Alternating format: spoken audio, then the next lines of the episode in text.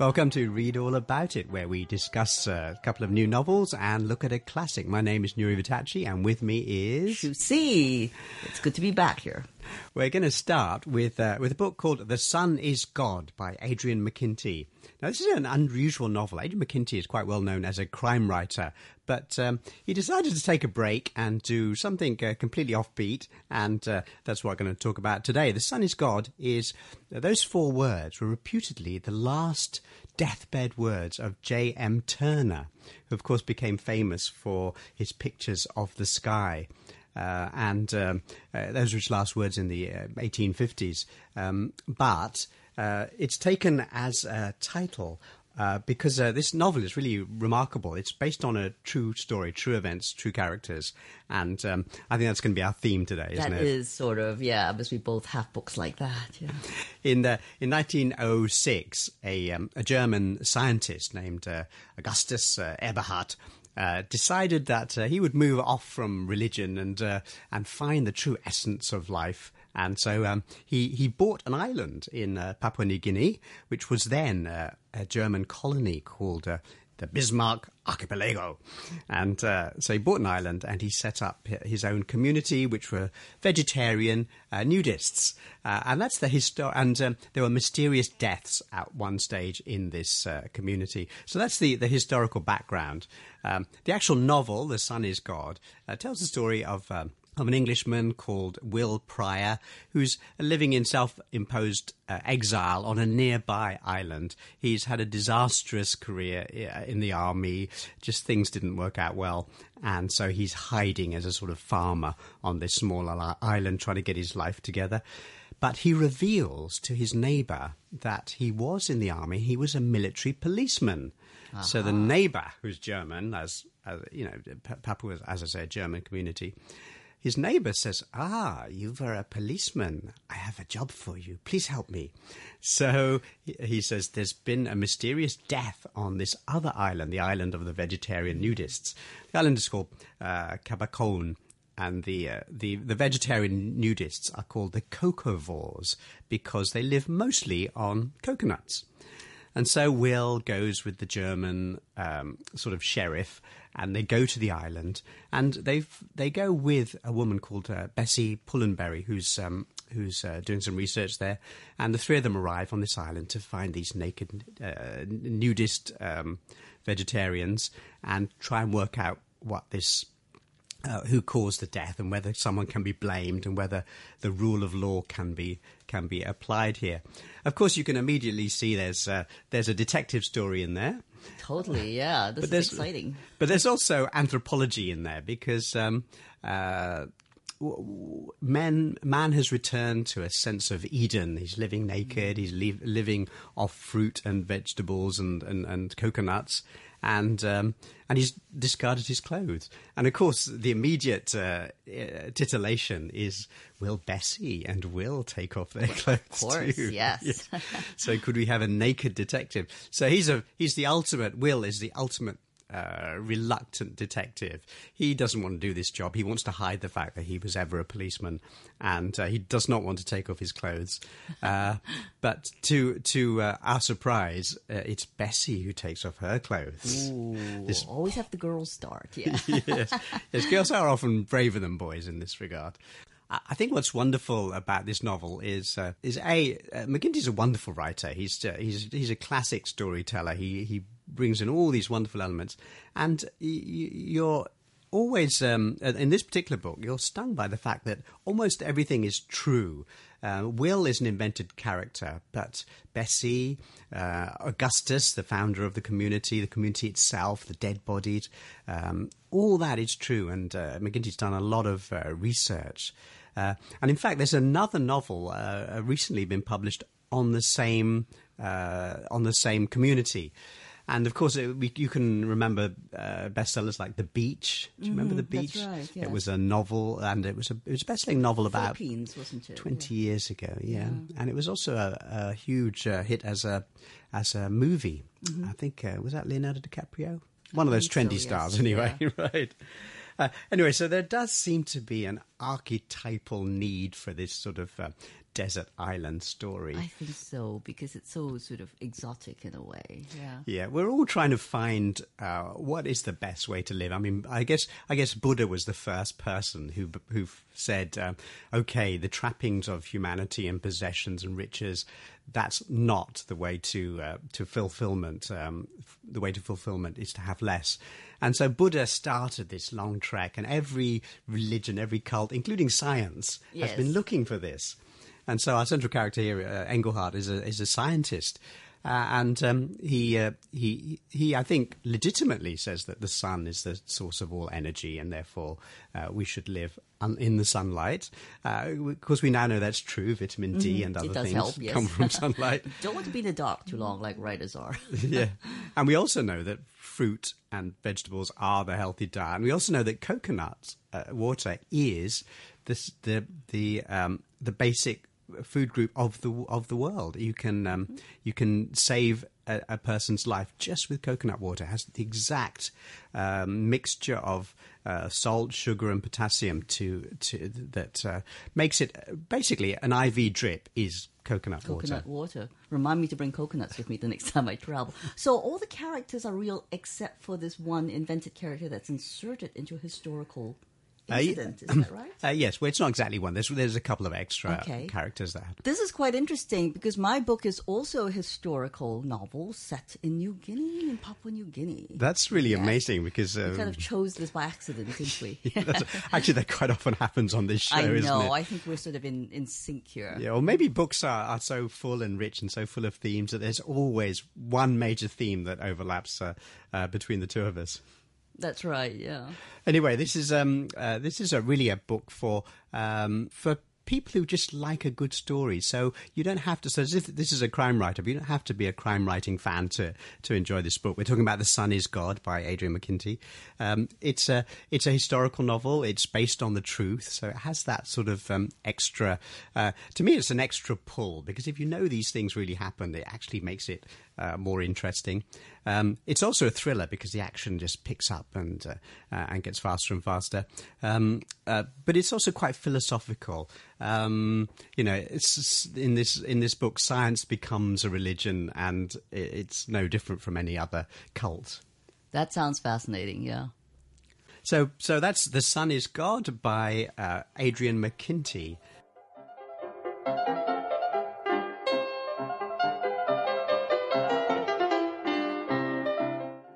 Well, my book is also set in Papua New Guinea, and it's Euphoria by Lily King that just came out last year. And this is set in 1930s New Guinea along the Sepik River, and it's a novel. It's also a scientific novel about anthropology, and it's based. It, re, it actually reimagines an uh, uh, an encounter in the life of the very famous anthropologist Margaret Mead. Um, who was with her second husband, Reo Fortune, and they were both working in Papua New Guinea. And they meet this other anthropologist, Gregory Bateson, who then becomes her third husband. so you can see the beginnings of a love triangle here, which is indeed what the novel does. Uh, talk about but it's also kind of a study and record of of how you know the issues around sort of studying primitive cultures. Um, there's sort of scholarly and political ramifications of that, and it also explores the ethics of such endeavors because Margaret Mead was quite a controversial figure in her days. You know, the character who's based on Mead um, is a great feminist heroine in fiction. You know, she comes across as professionally liberated and sexually quite daring because, you know, in these sort of primitive tribes or these unknown tribes, un- hitherto unexplored tribes, their cultural norms are a little different from what we would think of in the so called civilized world. Um, and I think sometimes when I think about this book, what I really liked about is that it's the depiction of a woman who's, you know, she's at the top of her profession, she's doing such interesting things, and, you know, she's you know she's got these two lovers and you know she's quite she's quite in the center of it rather like your heroine who is the one who takes her clothes off this is the woman who's not afraid to sort of get in there and say you know this is the way it is Okay, so it was a bestseller. It made all the sort of must-read lists of 2014 New York Times, NPR, Time Magazine, Publishers Weekly, Oprah, even Amazon. It was like number 16 of the 100 best in, of Amazon. And it's um and it addresses all those issues we're not supposed to talk about in polite society, you know, sex, religion, and politics. so of course, right away, it's like a really cool book. So here's the setup. You know, um, the the the main char- the the main characters are Nell Stone, who's the Margaret Mead character, Schuyler Fenwick or Fen, who is her husband, and Andrew Andy Bankson. And Andy is the one who's actually telling the story. He's actually the protagonist in some ways. Um, you know, Nell is already supposedly quite well known in her field. She's published this rather daring study and she talks about the sexual practices of the people in this New Guinea tribe she studies. And her husband, Fen, is still kind of hoping to do his big work. They've been like in the field for a little while and they're a bit disappointed about the tribe, especially Fen. He's very disappointed with the tribe he's been studying. It's sort of dull. And, and Gregory Bankson is supposed to be this anthropologist who's been in the field for many years. And he's like got the super good tribe. Everybody wants to study this tribe, but like he's already like claimed it. Or at least that's the way it's presented in the sort of scholarly, in this world of social sciences of anthropology, which of course back in the 1930s, that was a fairly new field, which is what sort of makes the book interesting. So Andy's been alone in the, you know, in the field by himself. It's pretty isolated. You know, there's no internet back then. There's no Wi-Fi. You can't just jump on a Cathay Pacific flight and go back to Hong Kong, you know. Um, and, and, you know, he's quite in despair about, um, his work. He's feeling like it's not going very well. And, um, and he's, he misses sort of intellectual company because he only has the natives to talk to and he does talk to them. He does learn their language. And then along comes Nell and Fen, and he's really excited. First of all, you know, the minute he sees Nell, I mean, he's really attracted to her. You know, he describes her, and, and we, we, we get this in the first person voice. The book's interesting that way. It's third person and first person. It shifts, you know, but the first person is uh, Bankson and um, Andy, and um, you know, but he's also excited by Fen because Fen is a rather, you know, he's this Australian and rather, you know, um, outspoken character, and he's got lots of ideas. So, you know, he's very excited. He invites them to come and study the tribe with him. He says, "There's plenty of room. We can share it. You know, come collaborate." But you know, prior to this, he was on the brink of committing suicide, and yes, and he he has sort of a lot of personal demons in his life. We we hear about his life, so that's kind of the setup of the book. Um, you know, and Nell, she's the really complicated character. She's kind of small in size. She's actually not terribly suited for life in the Hmm. wilds. You know, she gets sick easily. She doesn't eat very much, you know, and she's just like driven by her work. She's like typing, typing on their, you know, clackety typewriter all night. Um, and, um, but she has very high, um, sort of ethical standards Hmm. about how research should be conducted. And she's a very different perspective than her husband. And Bankson finds uh, that he and Nell kind of uh, are more simpatico really, you know, and you can sort of see this developing. So you have this love triangle developing. Alongside that, there's this sort of not exactly a murder mystery, but a, a kind of suspenseful, mysterious search that um, Fen goes on because he wants to go and get um, this particular totem, you know, which he thinks if he brings back will make his name. He wants to really become famous. He's a little bit jealous of his wife. Who's Can I ask you something? Um, so this is a, novel based on uh, on the life of Margaret Mead, the anthropologist.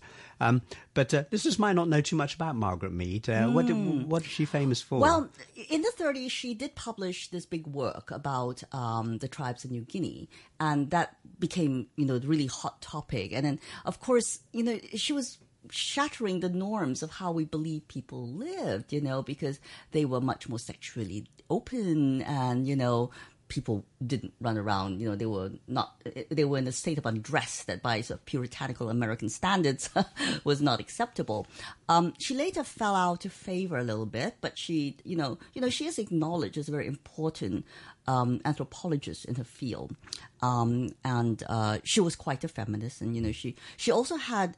Um, interesting sex, uh, an interesting sexual history because she had um, sort of lovers who were both men and women, and this comes out in the book. It's it is sort of it sort of parallels Mead's life, but it is a reimagining because um, here was the interesting thing. I read this book; it was so engrossing, and I, I couldn't put it down. And at the end of it, it was like, oh, she describes the tribe so well. So she's done an awful lot of research, and you can see in her acknowledgments she really has. And I thought I want to go and Google and read about these tribes. only to find out that all the tribes that she describes in the book are invented. They don't really exist. They are based on the kind of research that Margaret Mead did, but she's made up a whole new set just for the novel, which I, I think is absolutely remarkable. Right. Margaret Mead's also famous for for that quote that's all over the internet, which is, uh, um, to paraphrase her, one people say one person can't change the world, but in fact, that's the only thing that can change the world. in a way it is she is that one person she's kind of like other pioneers of her time you know Mm-hmm. whether in in um, various fields of academia or in like uh, flight or or whatever it is often one person who's daring enough to go out there. You know i, I just wanted to share a, a kind of a there, there were lots of glowing reviews about the book but this was the review that i thought would kind of hit the nail on the head and was you know it was sort of cheeky and fun but got it. It says it's as if you're taking the most fascinating anthropology course ever taught. And after class over drinks, the rule breaker of a professor tells you what she's been up to with her colleagues. Hot stuff in every way. Wonderful. Yeah, so it, it's actually a very informative and educational book, but it's not, and you know, in in a way, it's very intellectual, and it, it questioned, it looks at all the moral issues of how anthropology, you know, is conducted and the research that's done, but it's not heavy going because there's this great drama, this great story that keeps you going. You want to find out what happens. It is the euphoria of discovery, and that's what gives it the title. So this was Euphoria by Lily King that we've been talking about.